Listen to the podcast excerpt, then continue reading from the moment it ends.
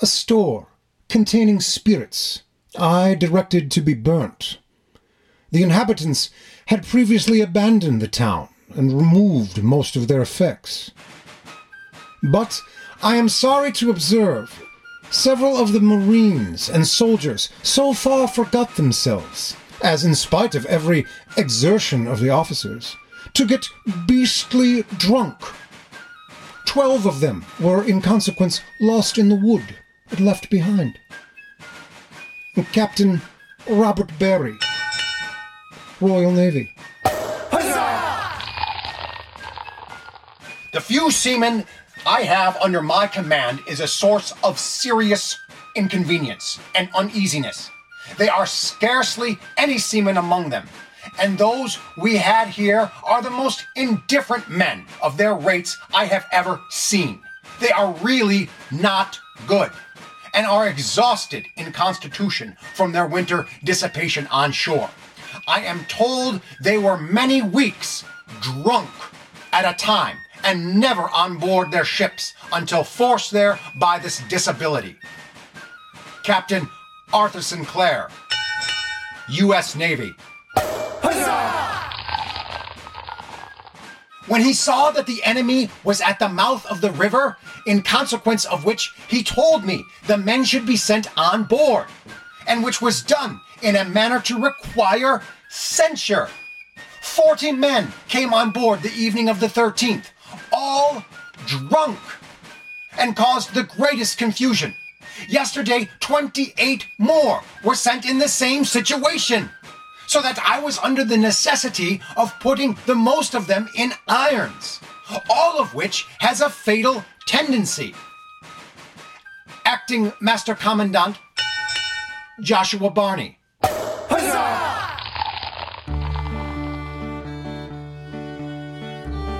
Yes, today we will be sharing stories of spirituous liquors and the Army's whiskey and rum rations.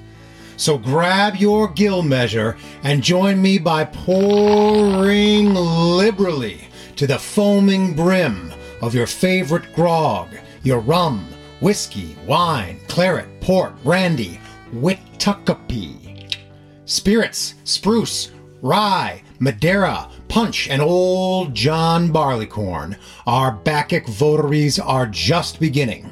For I'll trim the young dogs, for thus daring to twine the myrtle of Venus with Bacchus's vine. To quote the second stanza to a song that should be important to many Americans and the War of 1812. Welcome to the foot of the rapids. My name is John. Drink deep and linger long.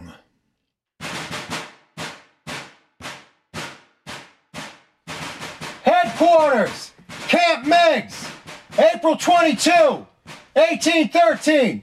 General orders. The guards, in future, when relieved, be conducted to the outside of the camp and under the direction of the officer of the day, will discharge the loads in their guns at a mark. The best shot will receive a quart of whiskey, the second best a pint, upon the order of the officer of the day. Here we can acquaint ourselves with the idea that whiskey was used as a reward, an incentive for good marksmanship, at least. Alcohol being one of the few coveted items the Army could spare and provide. It takes on almost the position of a currency, and later we'll see examples of it being gambled over. A quart of whiskey is a healthy amount of juice. The amount of alcohol and the types consumed might be a tad unique in the War of 1812. This determined by a number of factors and the economic conditions of North America and the time. Beer was not so common in the frontier areas as one might expect, at least not in the quantities sufficient to supply an army. In Upper Canada and the Old Northwest, these inland provinces, were still a bit young, and therefore, while beer was brewed at a local farm level, large commercial brewing operations were not yet available and were found only in the larger urban centers further to the east. Also, the number and qualities of roads did not allow for the mass transportation of so many hundreds or thousands of barrels that would be needed to supply a camp or barracks. Something more potent, with more bang for the buck, so to speak, would be more practical. And indeed, troops were supplied with whiskey or rum as part of their daily issuance of rations. In the 18th century, the British Army toyed with the idea of supplying their Canadian troops with spruce beer, as the ingredients were more readily available and therefore cheaper to produce. Molasses, yeast, and spruce tips, if you're curious. Actually sounds very interesting, and any brewers in the audience should feel welcome to send me a case for sample and free promotion.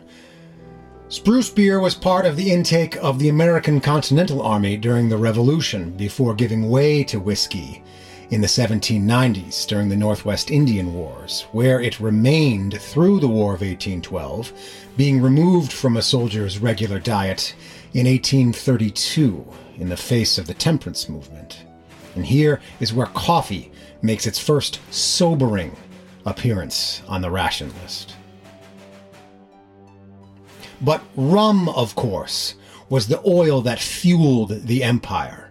Run up from the Caribbean aboard His Majesty's ships, it was deposited in Quebec, where the Department of the Commissariat not only allocated stocks to the army, but also for the use by the Indian Department as a trade and gift item, and also to the Canadian Provincial Marine, the Inland Navy or Coast Guard force that protected Lady Canada's shores and worked the supply vessels that plied the lakes and rivers. From 1807 through 1812, as tensions ever increased between the U.S. and Britain, more rum was ordered and stored as a precautionary step towards war. Rye whiskey was abundant and the preferred spirit of the rural civilian population in Upper Canada, where healthy crops had for years produced copious amounts that were consumed by the thirsty American loyalists bedding down there in the years following the Revolution. Prior to the war, issuance of any spirituous liquor to soldiers was often reserved for those pressed to labor in wet and inclement weather, which is quite common in Canada, so we can suppose quite liberally applied. But bad crop years in 1811 and 1812 would restrict its availability as war gripped North America at the dawn of the conflict. And at these lean times, the British frontier posts in the Lake region often had to rely more and more on the locally produced rye whiskey, though the quality of this homespun was said to be of questionable character. During the war years, we see a bit of an on-again, off-again relationship with the daily ration of rum.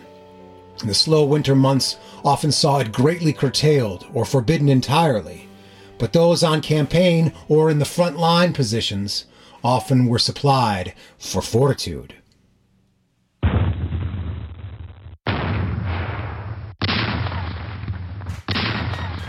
At this time, the British on the other side of the river were engaged with the enemy at Lundy's Lane. We could hear the report of their great guns. Our captain informed us that he had received orders to cross the river to assist them. We crossed and landed at Queenstown. We moved from this place in quick time for about 7 miles and waited for orders near Lundy's Lane. A noggin of rum was given to each man. We then moved on for the field of action. Shadrach Byfield, Lundy's Lane.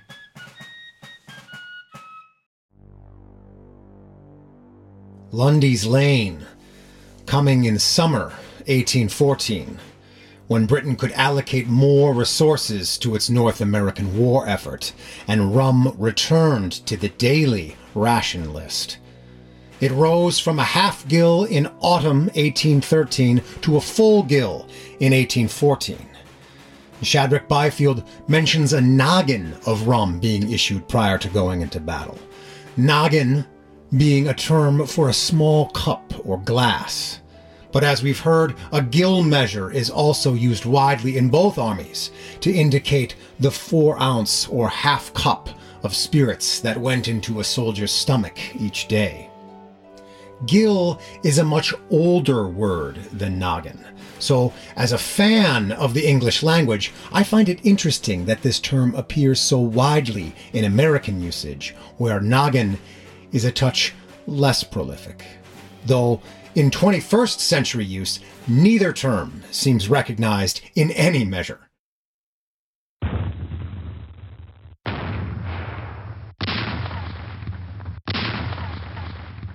About the middle of the siege, Captain Wood, the engineer, ordered me to take a fatigue party of the Ohio militia and throw up a short entrenchment near the rear line and in front of my blockhouse.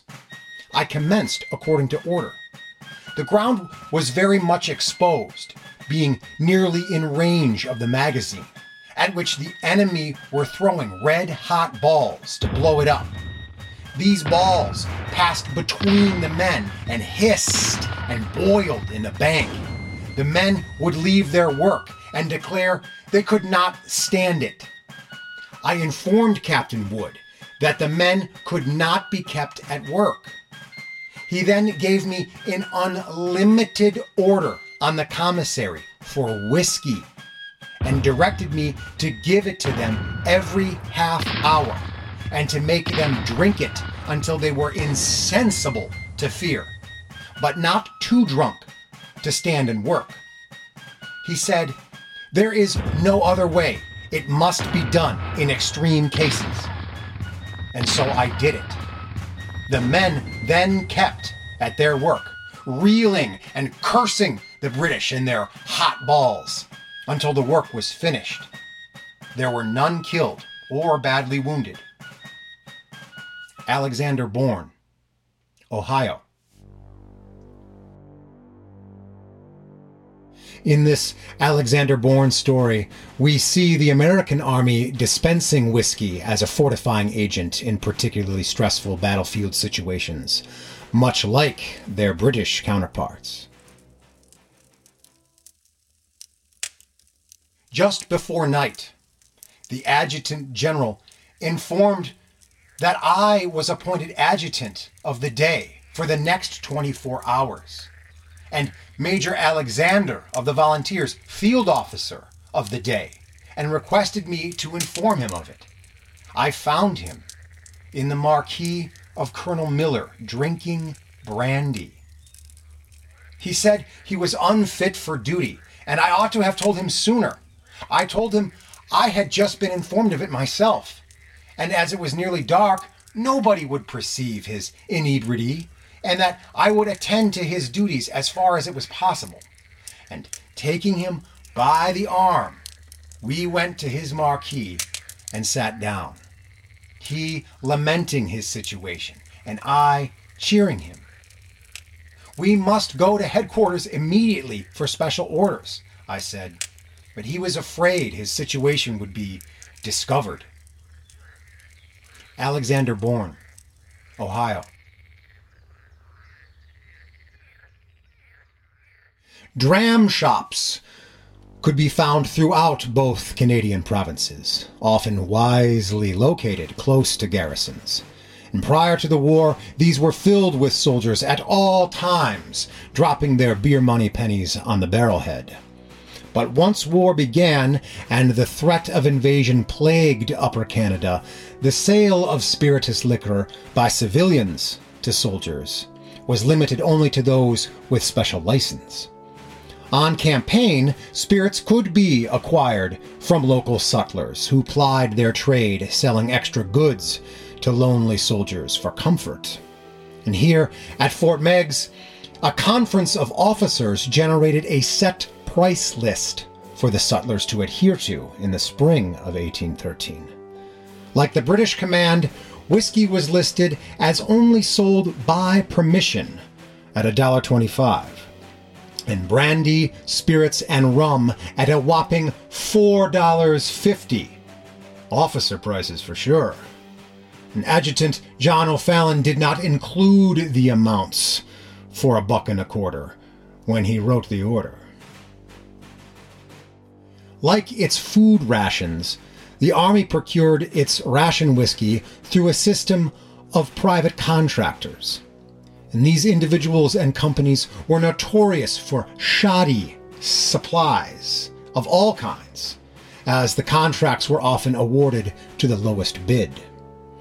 Orderly Sergeant Nathan Newsome gives us an idea of the quality of American whiskey, at least in one instance from December 1812.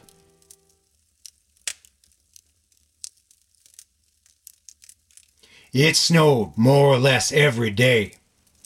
The cold was so penetrating that the whiskey, which was drawn by the soldiers from the commissary and not immediately drank, but preserved during the night in canteens, froze hard and could not be used the next day without the aid of fire.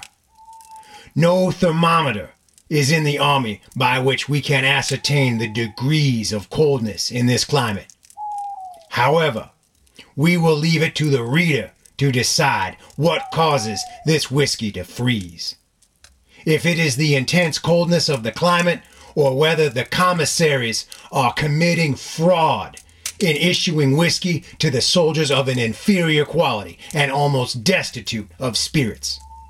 As we believe that fraud is intended by the commissary against the soldiers and has been ever since the Army is gathered together, and as we are not certain whether the officers are conniving at this time or not, we shall delay this subject for a future day. The rations are seldom drawn in full. Whiskey, candles, or some part is wanting almost every day. How these things are accounted for, time will develop, and we shall, in conclusion of this work, fully point out the defrauder, if any one to be found, and hold him up to public execration and contempt. Nathan Newsome, Ohio Militia.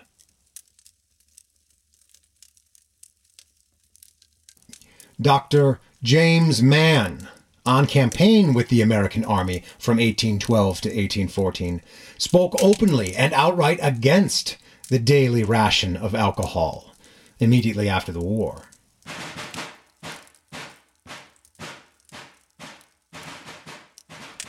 My opinion long has been that ardent spirits are an unnecessary part of a ration. This allowance is as part of a ration is not, however, the evil which demands a remedy. It is the abuse of spirits. Sutlers, unrestrained as they frequently are, destroy more lives by these liquors than are lost by other causes to which soldiers are exposed.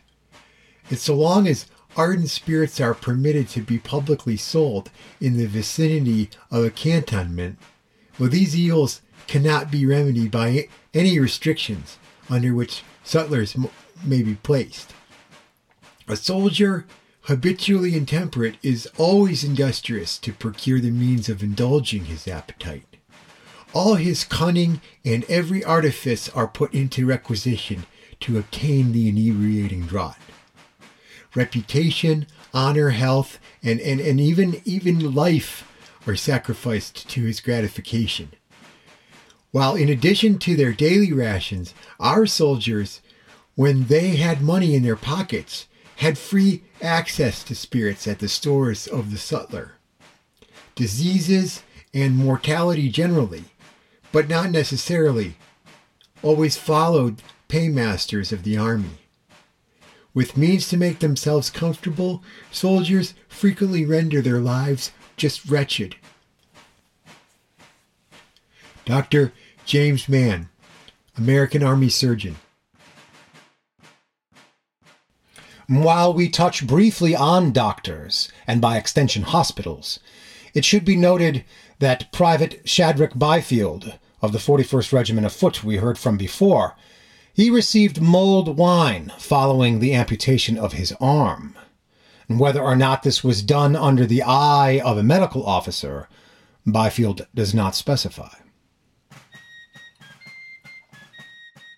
The operation was tedious and painful, but I was enabled to bear it pretty well.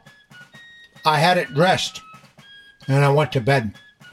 They brought me some mulled wine, and I drank it.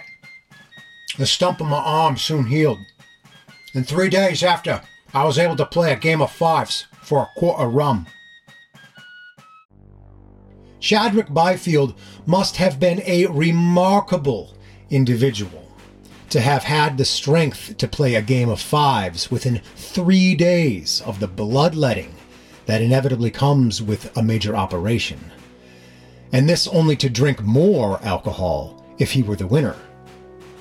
And though a quart of rum was the prize, the game of fives he is referring to is not the popular college drinking game, but an athletic handball game, very much enjoyed in his home of County Wiltshire, England.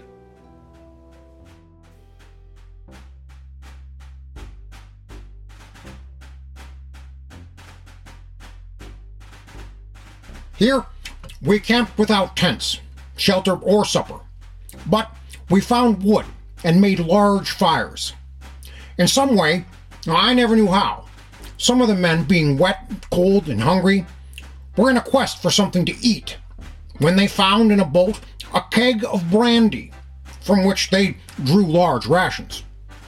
Others got possession of the secret, and drew also, till the keg was emptied. When the officers sought for a little of the creature comfort, the keg proved to have leaked it all out. Of course, they suspected the soldiers, but they might as well have looked for a needle in a haymow as for the man or men who tapped the governor's stores. If they had visited the campfires nearby them, they could have found a number who were much the worse for liquor. But what liquor, or where it came from, would have been a difficult question to be answered, except by the men themselves. Sergeant Alfred Brunson, 27th U.S. Infantry.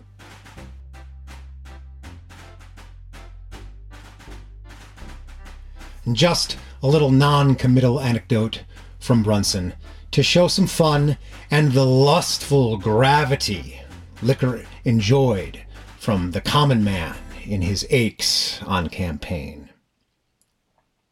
And we close today with a few lines from Robert Burns. And like any poet, Robert Burns reflected the energy of his time. But perhaps here it is the timeless quality that the escape and elevation alcohol endows that Burns speaks of. And therefore, we too can sing with the Scottish poet and the soldiers of 1812. Strong ale was ablution, small beer persecution, a dram was memento mori.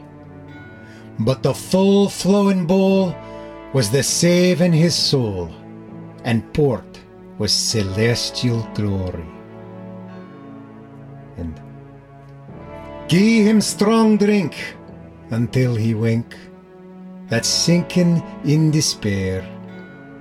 In liquor gude to fire his blood, that's pressed with grief and care. There let him booze and deep carouse, with bumpers flowing o'er, till he forgets his loves, his dates, and minds his griefs no more.